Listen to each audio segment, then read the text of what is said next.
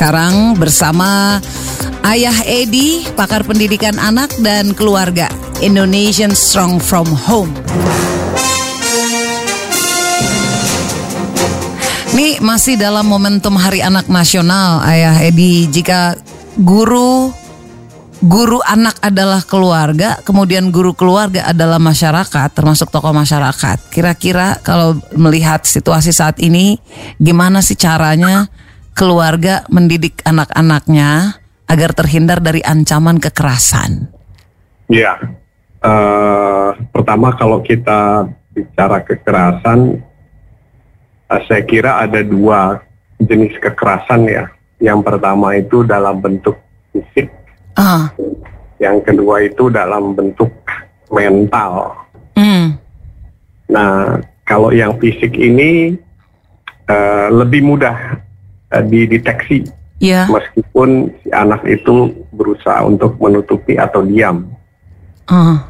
karena bisa kita lihat dari ciri-ciri fisiknya. Yeah. Tapi kalau yang mental ini nggak gitu kelihatan kan, nggak kelihatan betul apalagi kalau anaknya uh, tipenya introvert tidak mau cerita iya iya iya jadi banyak orang yang hanya melihat uh, kalau bicara bullying itu ya bicaranya fisik gitu lupa kalau ada juga bullying mental hmm. kemudian Uh, bullying fisik itu juga bisa menyebabkan dua hal, tidak hanya fisik, tapi dia juga lari ke mental, namanya mental effect. Hmm. Nah, uh, justru yang harus kita garis bawahi pertama adalah uh, jangan lupa gitu bahwa ketika terjadi bullying, kita coba lebih deteksi apakah ini juga berimpact pada mental si anak. Hmm. Ya, ya, ya. Nah, uh, bullying sendiri itu uh, sumber ya. Kalau kita lihat sumbernya itu pertama bisa dari lingkungan luar rumah. Oke. Okay. Ya, apakah itu di sekolah atau mungkin di pergaulan atau di tempat lain. Uh. Yang kedua, jangan lupa bahwa kalau kita lihat bahwa kita memiliki lingkungan keluarga yang sangat bervariasi, iya itu bullying itu bisa juga terjadi di, di rumah. Uh, sumbernya dari dalam rumah. Uh, tanpa Dan kita yang, sadari itu bisa biasanya ya ya betul, dia. Uh, betul kali bahkan. Iya.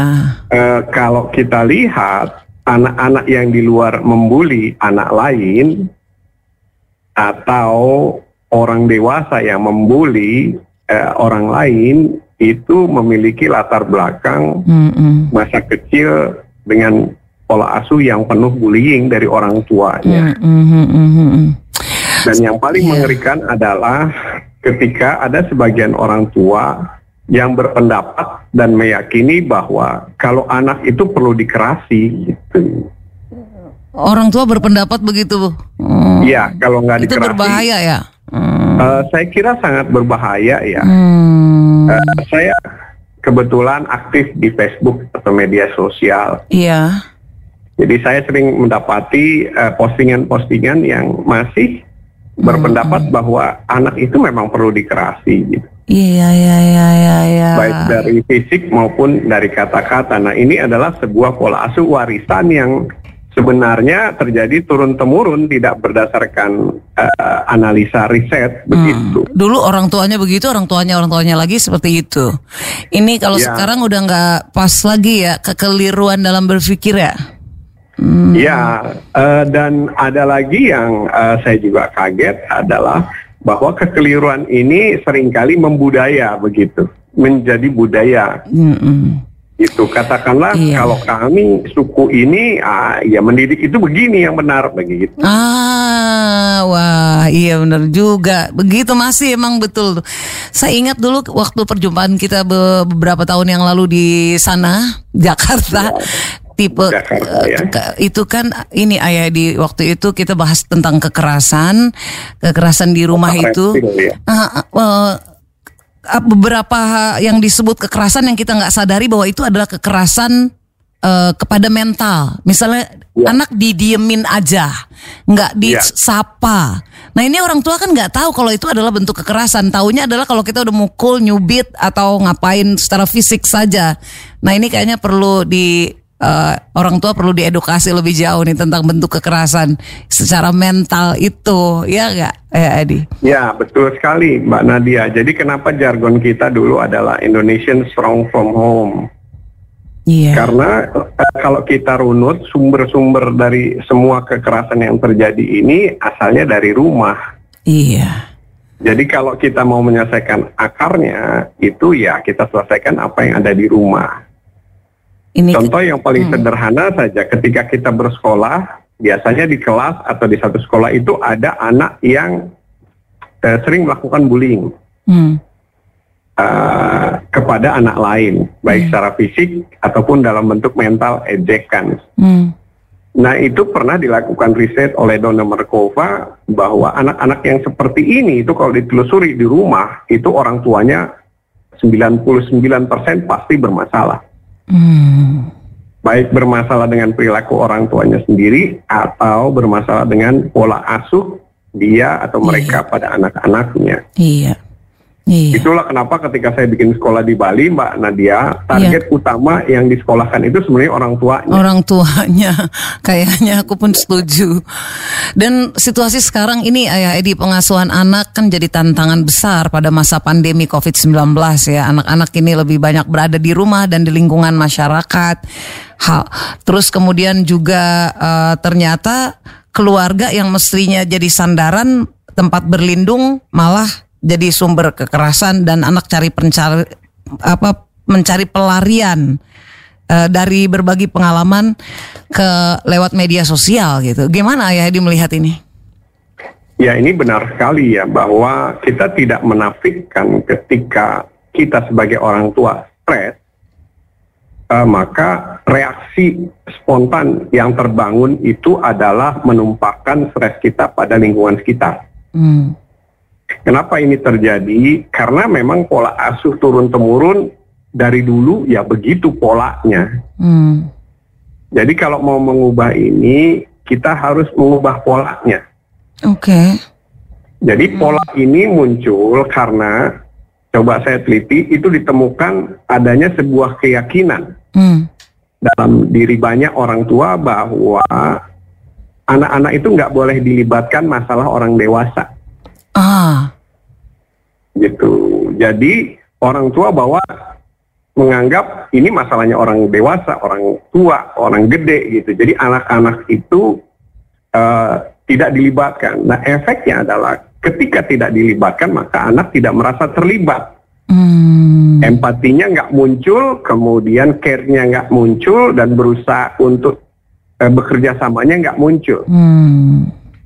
Nah, saya bukan berusaha membandingkan tidak, tapi mari kita belajar dari yang mungkin lebih baik begitu. Oke. Mbak Nadia coba perhatikan kalau nonton film-film dari luar. Iya. Nah, kita lihat anak-anak mulai dari TK saja sudah diajak berdialog. Iya. Benar. Kemudian SD diajak untuk diskusi tukar pikiran. Iya. Kalau orang tuanya punya masalah, ini eh, contoh film yang benar, yang baik ya begitu. Iya. Yang tidak baik juga ada Iya. begitu. Iya. Nah, kita lihat orang tua-orang tua itu mengajak diskusi. Bayangkan anak TK loh. Hmm. Tapi kalau kita perhatikan, anak-anak itu mengikuti bagaimana mereka dibentuk polanya. Hmm. Jadi kalau polanya mereka dilibatkan, meskipun mereka TK, mereka itu bisa terlibat. Hmm. Hmm, hmm, hmm, hmm, hmm. Ini pernah terjadi pada salah satu orang tua yang berkonsultasi pada Iya. saya tentang masalah dia ingin bercerai dengan suaminya. Ah. Terus bertanya pada saya, saya punya anak satu, saya harus bagaimana Hmm. pada anak saya? Ah, saya bilang coba diskusikan dengan anaknya, jelaskan apa masalahnya, netral, tidak untuk mencari dukungan, Hmm, hmm. dan terakhir kata kuncinya adalah minta masukan dari dia. Iya. Iya. Percaya atau tidak, orang tua tersebut melapor lagi kepada saya, ternyata anak saya betul-betul bisa diajak diskusi dan banyak memberikan masukan. Ah. Justru yang banyak dikoreksi adalah saya. Iya iya iya iya ya, menarik nih ya banyak yang ke, kita ke, salah eh, apa salah memahami atau salah menduga biasanya berasumsi bahwa anak itu enggak padahal itu keliru ya di ini banyak contohnya. Ya, Oke. faktanya nggak begitu. Faktanya nah, pola inilah, begitu. ya Ah. pola inilah sebenarnya yang perlu kita ubah gitu. Jadi, ketika dalam masa pandemi ini, otomatis semua orang atau kebanyakan orang tua lebih stres daripada sebelumnya. Iya. Itu Nah, bisa pengaruh ya stresnya orang tua tuh ya, vibrasinya ya ke anak-anak ya.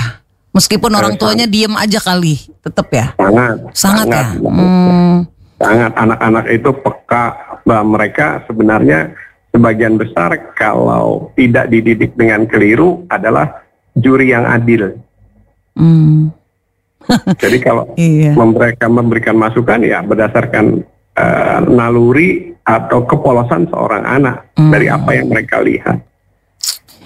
Ya ya ya, wah banyak sekali hal yang orang berarti orang tua dalam hal ini nggak nggak boleh berhenti eh, belajar atau berkomunikasi dengan ahli kalau begini ya ayah Edi ya baca baca atau gimana yang harus dilakukan oleh orang tua mengingat dinamikanya luar biasa kan saat ini maksudnya nggak boleh pakai cara pikir lama terus gitu. Ya, eh, kenapa saya aktif di Facebook? Eh, bu- karena Facebook itu eh, sebagian besar adalah diminati orang tua gitu Iya, daripada anak muda. Betul juga ayah Kemudian Edi. pengikutnya itu kebanyakan loyalis Mm, mm, mm, mm. dan kita di sana bisa berdiskusi karena eh, space yang diberikan untuk berdiskusi itu banyak ketimbang Twitter dan sejenisnya. Benar, benar, benar, benar, benar. Jadi Oke. saya kira eh, kalau untuk proses belajar ini sekarang sudah sangat dimudahkan, apalagi di masa pandemi ya. Eh, berkahnya itu adalah kita punya online Iya. webinar dan sebagainya. Mm, Nah, tinggal masalah kemauan aja ini. Iya. Mengingat tadi dampaknya luar biasa bagi si anak ya, udah penelitian-penelitian yang disampaikan ayah Edi ya. Anak begitu karena dari orang tua, berarti ini kuncinya memang di pola asuh di dalam rumah. Indonesian Strong from Home itu pas banget.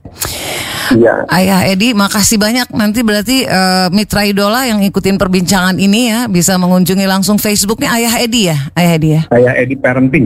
Ayah Edi parenting bisa di situ langsung harus ada kemauan demi melindungi anak-anak kita dari Ya pasti kekerasan. bisa kok kalau kita mau. Jadi bukannya saya sih nggak bisa gitu. Hmm, Pasti bisa kalau mau. Cuma mau aja modalnya. Iya. Sekarang ini modalnya gampang, murah begitu. Mm-mm. Kita aja bisa ngobrol jarak jauh sekarang. iya, jadi kita malah jadi sering ketemu malah ya sekarang lewat webinar.